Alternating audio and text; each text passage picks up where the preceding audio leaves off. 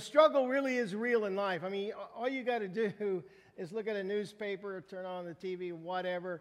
Uh, all you got to do is get out of bed in the morning, and you know the struggle, it is real. I mean, we all go through kind of those times uh, of struggles. You know, whether it's uh, worries or whether it's fatigue or whether it's indecision or whether it's fear or, or loss or grief, whatever it is, we all go through it. You know, it could be the stress that comes from bad choices. It could be an aging parent that you just can't fix. Or it could be your finances are unraveling, or the doctor gives you the C word, or someone close to you dies. You see, we all have struggles and they're real. And if those things aren't bad enough, again, all you got to do is turn the news on and there's something bad happening every day, whether it's a shooting or terrorism or whatever, there's something bad happening. And we all face those things. No one's exempt. Somebody posted um, a video, a short video not long ago. It was, it was kind of, it was funny, but it wasn't. You know, it's kind of one of those things. You, you kind of laugh, but still you're going, whoa, poor guy.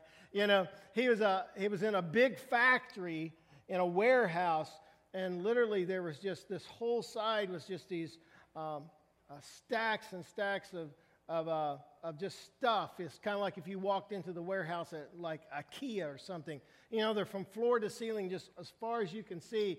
And there's a guy on a forklift with a pallet on the, on the forklift, and he's taking it down this aisle. And for whatever reason, he just makes a slight turn when he shouldn't.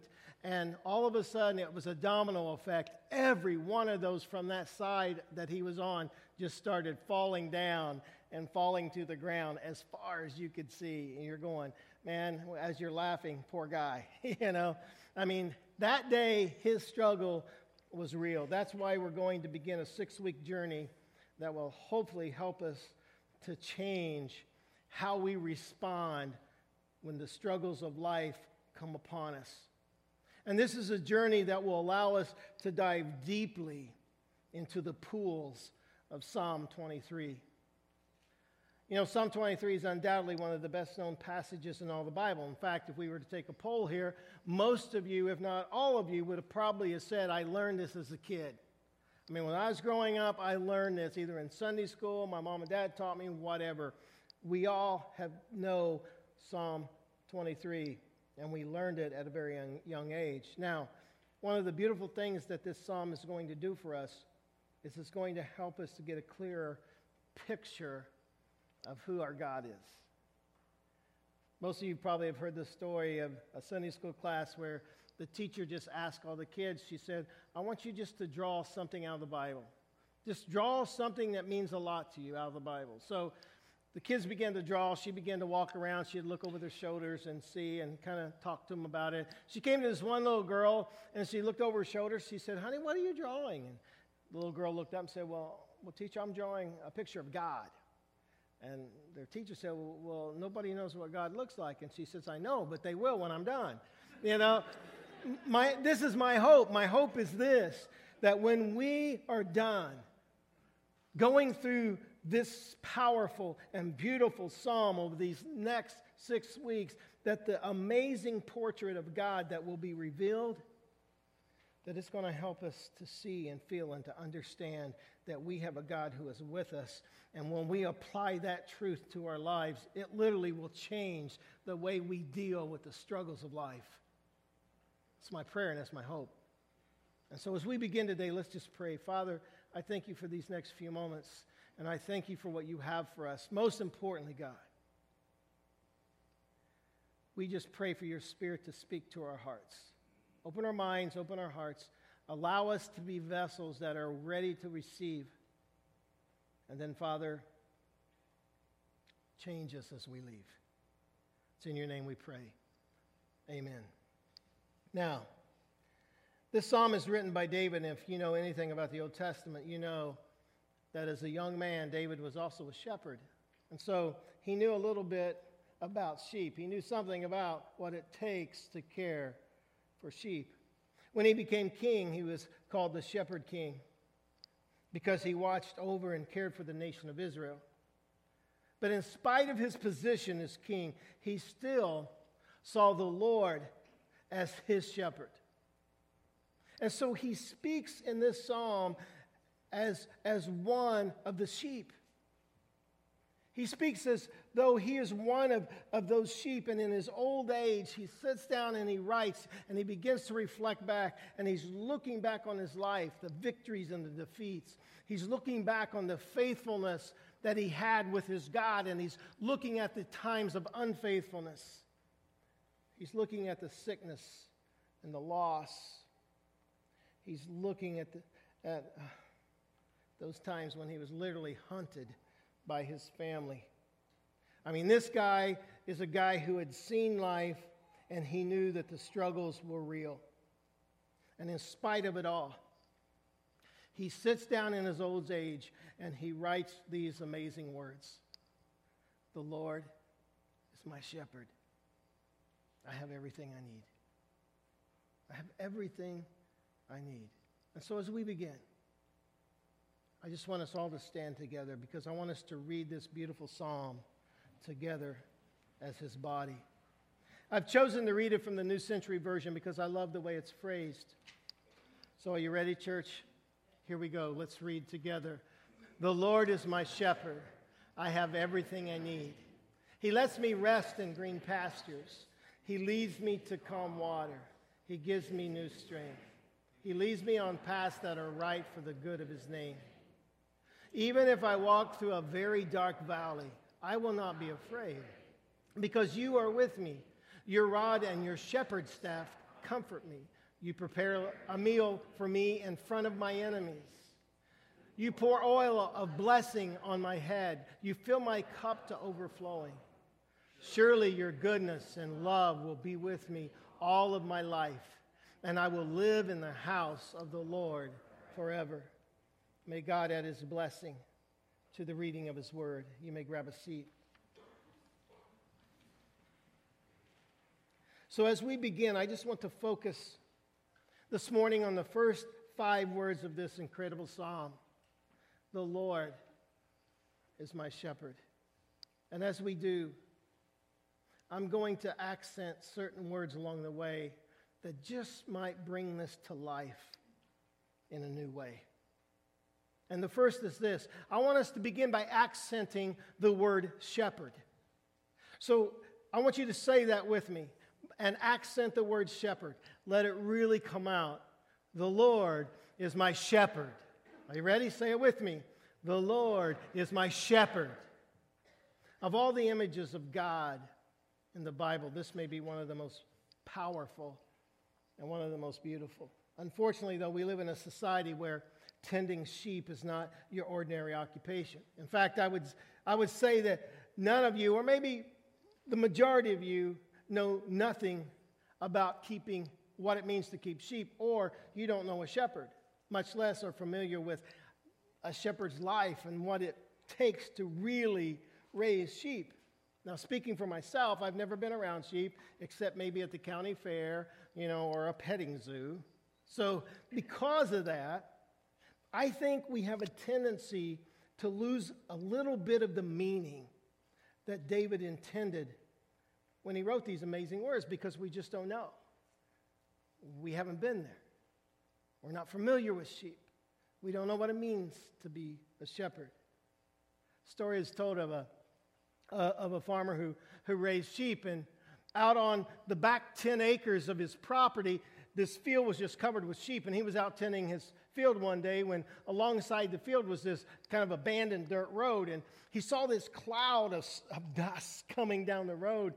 And before long, this uh, Lexus SUV pulls up and just stops right at the gate coming into the field. And this young guy gets out, probably in his early to mid 30s. He's got this very expensive suit on. He comes over to the farm and he says, Hey, buddy, he said, um, I've always been interested in sheep. So I don't know a lot about them, I've just been interested in them. I got a proposal for you. If I can tell you how many sheep you have scattered over this whatever number of acres you have here, he says, Will you give me one? The farmer thought for a moment. He said, Tell you what, if you can guess the number, I'll give him one. I'll give you one. So with that, he, he raises up the back of his SUV. He pulls out this incredible laptop. He hooks up to this GPS satellite. He puts in all these calculations. He grabs this little small printer, prints out this kind of long paperwork, and then he comes over to the farmer and he says, Okay, I'm ready. You've got 1,558 sheep scattered on these fields. The farmer looked at him and said, You know what? You're right. That's exactly what I have. So I guess you can have one. So with that, the, the guy runs out, grabs an animal, brings it back, puts it in the back of his SUV, closes the SUV. But before he can get into to the car, farmer comes over and says, Tell you what, will you give me a chance to get my animal back? The guy says, Well, yeah, I, I think I can do that. He says, If I tell you what you do for a living, can I have my animal back? The guy says, Okay, if you can tell me what I do, I'll give it back. He says, You're an IT consultant, aren't you? And the guy goes, Well, how in the world did you know that? He said, Well, for a number of reasons. One is you showed up without an appointment. He said, Two, you, you told me what I already knew. And three, you know nothing about sheep. Now give me my dog back. you see, we're just not familiar, are we, with sheep and, and being shepherds and what it takes. Okay, now here's the thing. When David talks about shepherds and sheep, Everybody understood it because it was a common part of their everyday culture. So let me give you just one thing right now that is a distinctive characteristic of a shepherd. A shepherd takes full responsibility for the life of their sheep. Why? Because sheep can't survive without him. A shepherd takes full responsibility, total responsibility for the life and the care and the protection of their sheep because if they don't, that, that animal will not survive. You see, sheep aren't the brightest animals on the planet, and it's a big commitment to take care of a bunch of sheep. They have a tendency to get lost, and when they do, they usually die. They can't find water to drink like a deer, they can't kill game like a lion. They can't defend themselves against predators. They can't run fast. They don't have claws or sharp teeth. They can't dig a hole or climb a tree. They can't emit a bad smell to make you go away. They can't swim across the river. They have a lousy sense of direction. They get disoriented. They're easily frightened. And they have this mob characteristic about them. So if one dumb sheep walks off of a cliff, the rest go, Hey man, Harry just went off that cliff. Let's all go. That's kind of their mentality. So, can you begin to see why a sheep and shepherd relationship pretty well describes our relationship with God.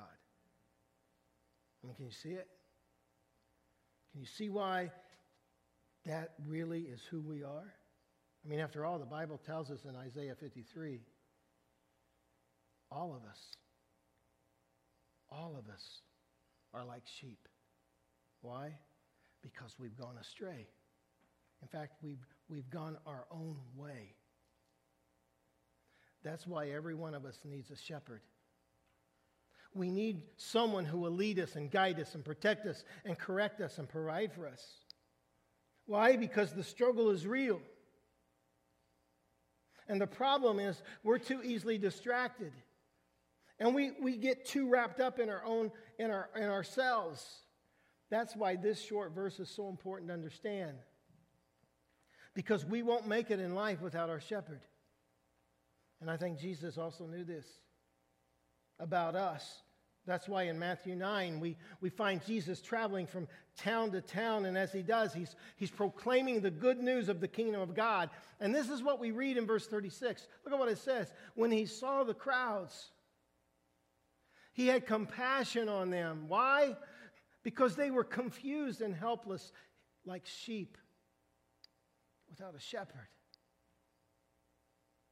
You see, when the struggles of life get real, God doesn't say, fend for yourself.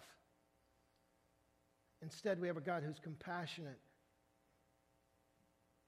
because he knows we won't make it in life without the shepherd. Now, there's something you may not know, but it's really cool. The word shepherd in the Hebrew text comes from the Hebrew word which means friend.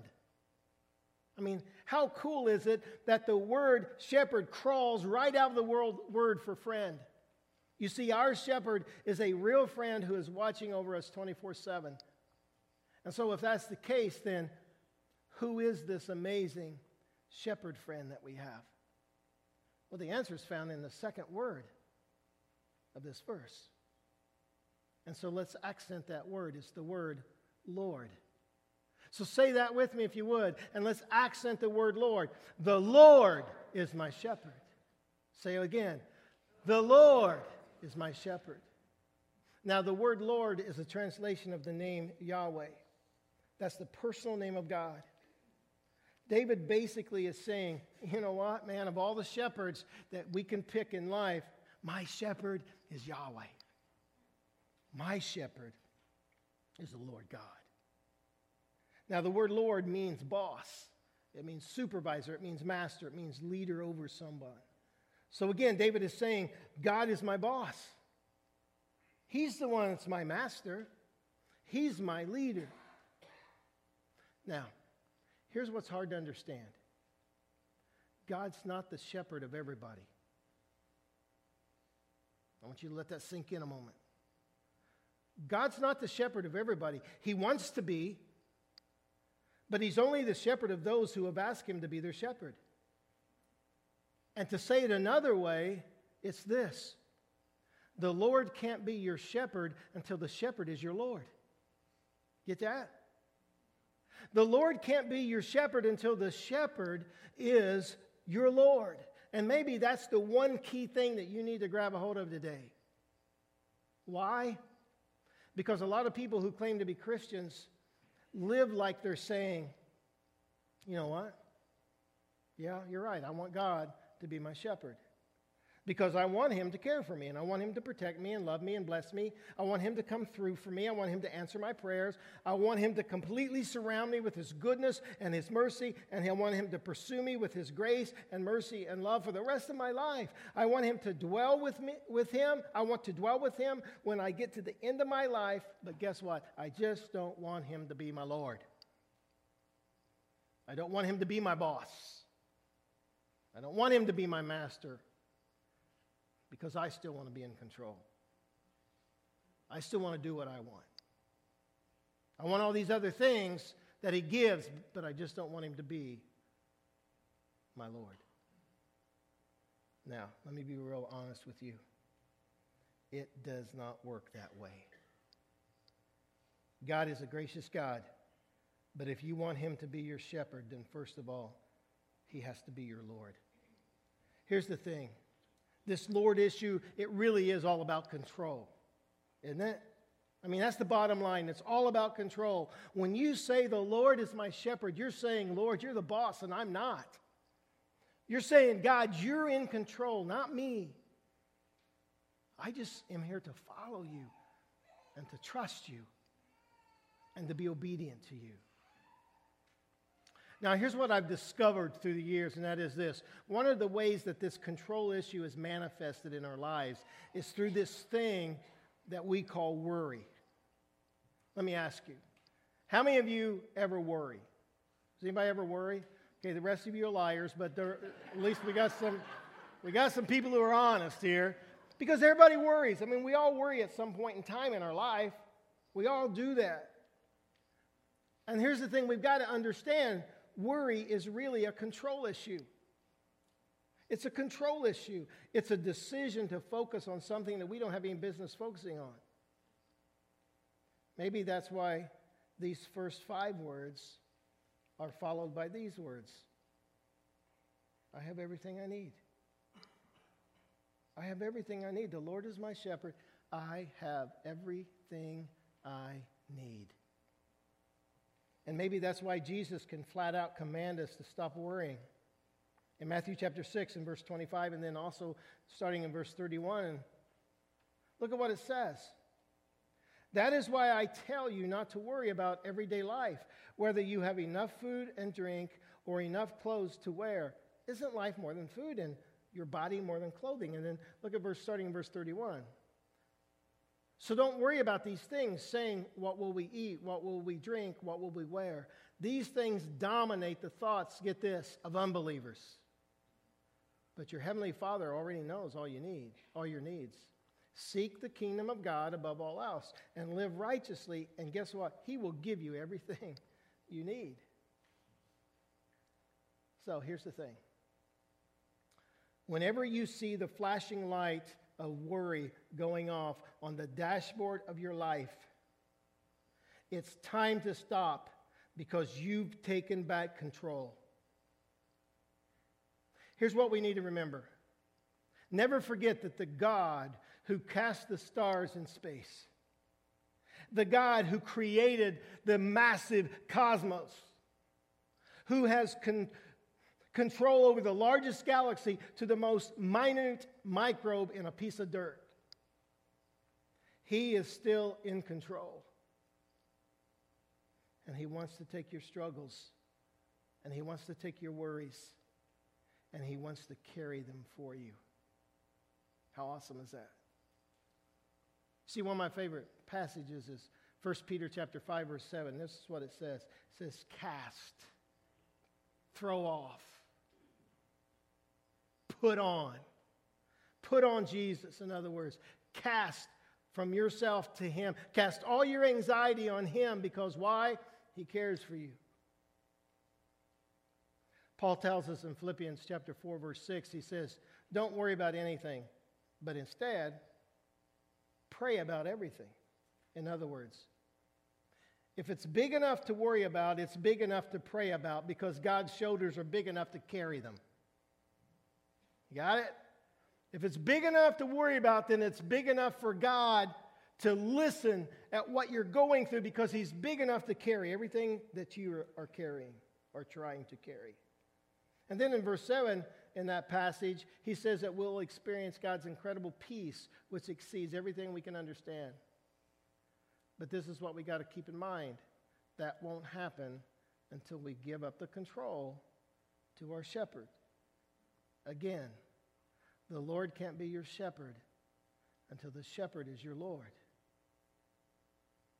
When author Phillip Keller grew up, he lived in East Africa where he was surrounded by sheep herders similar to those in the Middle East. As a young man, he spent eight years of his life uh, raising sheep and being a sheep rancher.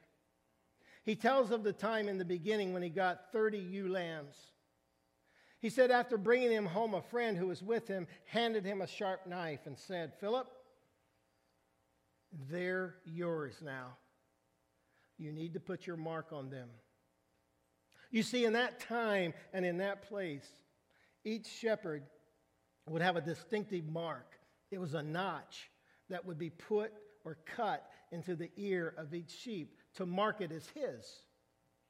And each sheep would be brought into in, in one at a time, and their ear would be laid down on a block, and a deep notch would be cut into their ear, making them or marking them as belonging to the shepherd for the rest of their life. Now, here's what's interesting. In the Old Testament, under the Mosaic law, an indentured servant could voluntarily become what was referred to as a bond servant. This is what we read in Exodus chapter 21, starting in verse 2. When you buy a Hebrew slave, he will serve six years. The seventh year, he goes free for nothing. If he came in, a, in single, he leaves single. If he came in married, he leaves with his wife. If the master gives him a wife and she gave him sons and daughters, the wife and children stay with the master and he leaves by himself. But suppose the slave should say, I love my master and my wife and children. I don't want my freedom. Then his master is to bring him before God and to a door or a doorpost and pierce his ear with an awl, a sign that he is a slave for life.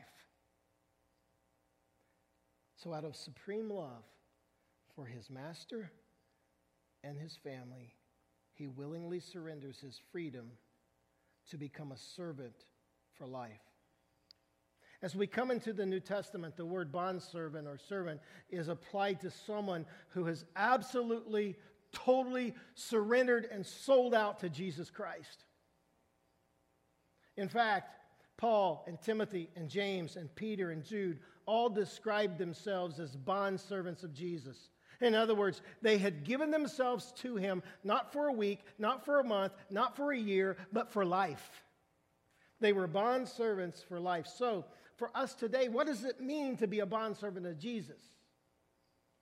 Well, this is what I believe. I believe it means a complete and total surrender to God, His Word, and His will.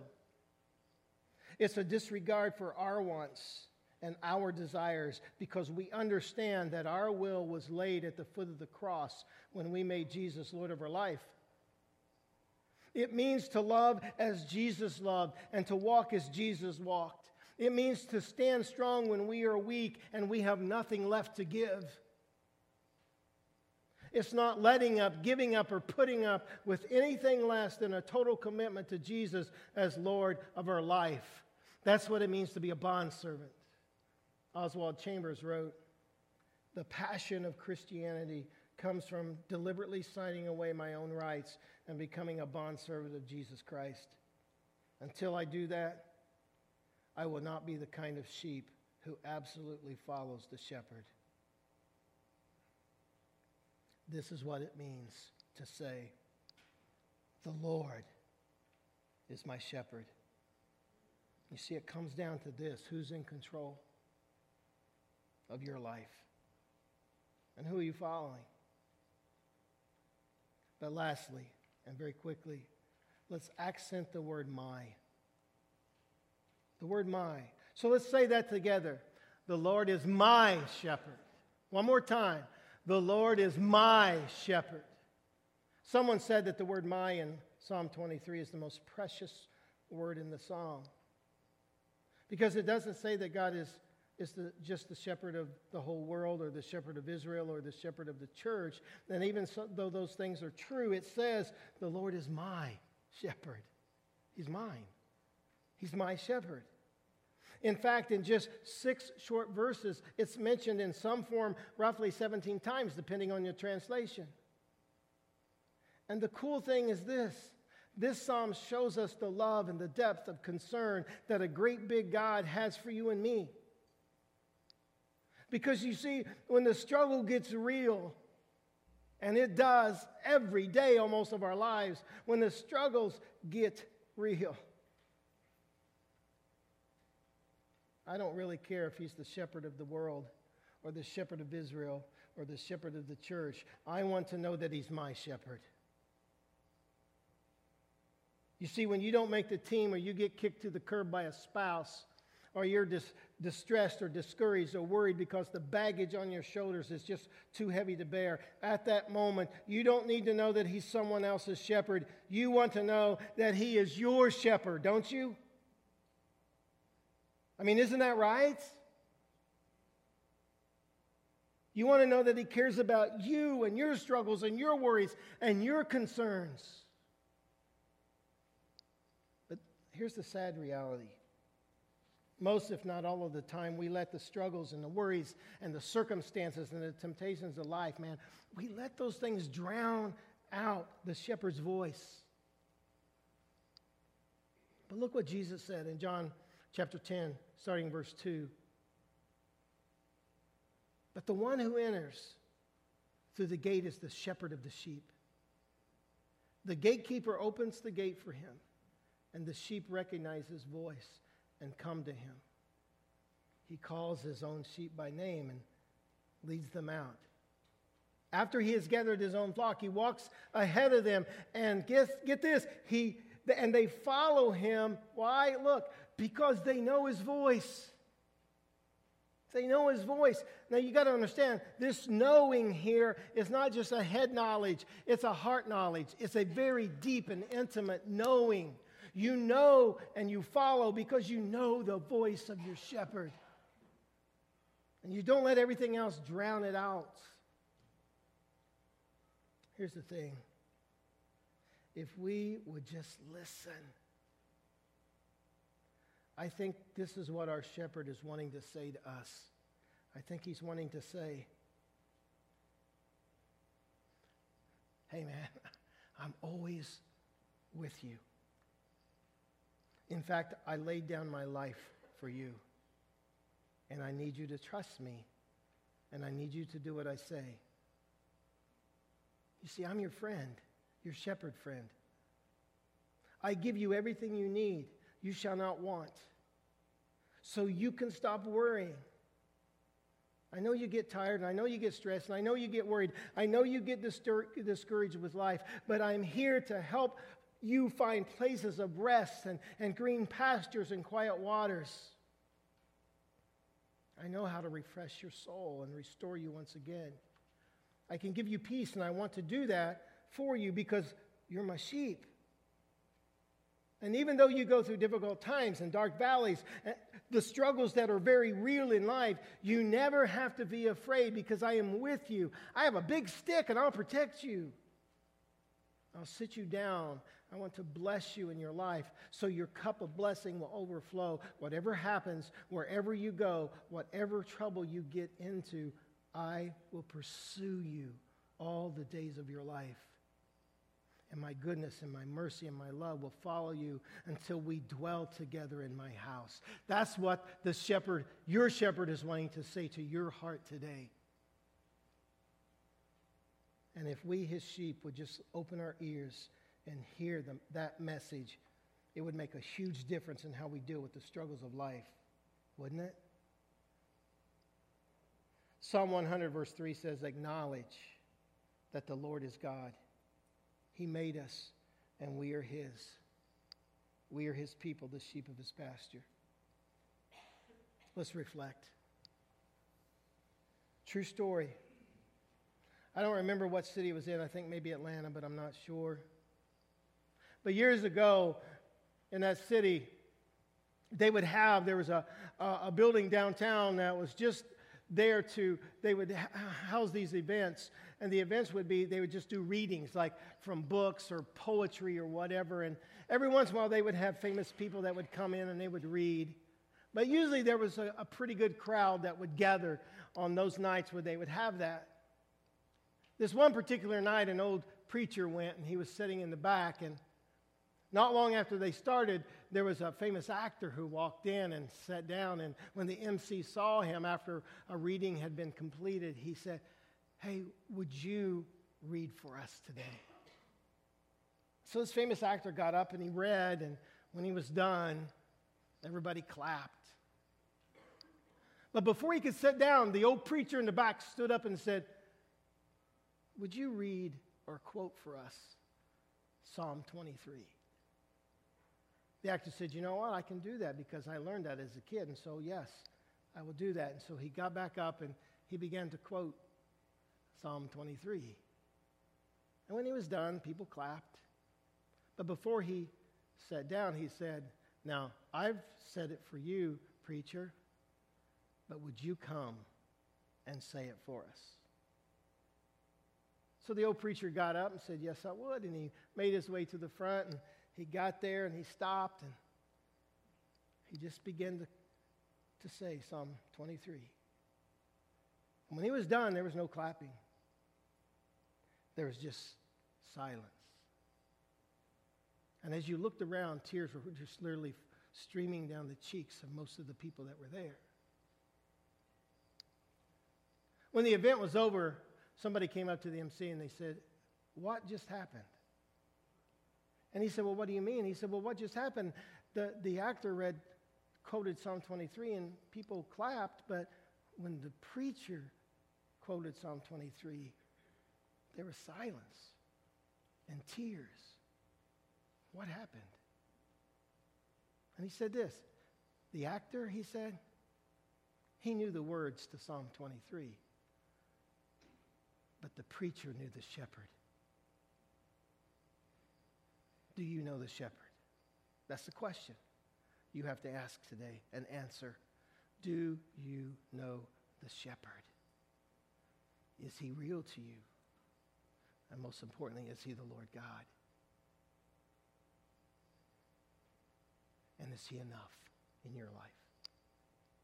The Lord is my shepherd. I have everything I need. In his book, I Shall Not Want, Robert Ketchum tells this story. There was a family visiting a church, and their five year old didn't want to go into her kindergarten class. She wanted to stay in the class with her first grade sister, and so they let her stay in there. And as the class began, the teacher said, Is there anybody who knows the words to Psalm 23? And this five year old visitor just raised her hand, began to shake it. The teacher just kind of kept scanning the crowd, but she just kept waving and said, Teacher, I know the psalm. So the teacher let her come up and she came to the front. She just bowed and then she said these words The Lord is my shepherd. That's all I want. Is that your heart today? Do you know the shepherd? Do you know the Lord? Because the Lord can't be your shepherd until the shepherd is your Lord. And is he all you want? I mean, if everything in life was stripped away and all you had left was him, would he be enough for you in your life? Can you say those words, The Lord is my shepherd, I have everything I need? Here's my challenge. If you've never accepted Jesus Christ as your Lord, you need to do that before you leave here. You just need to come and say, I just want to give my life to the one who loves me and died for me. I want him to be my shepherd.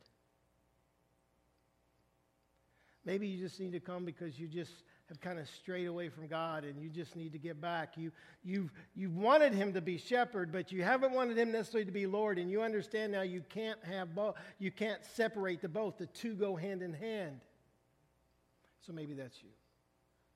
Whatever's on your heart, I just want to encourage you to come. Rob's going to play, and as we reflect, if there's anything that you need to get kind of right with God, this is your time.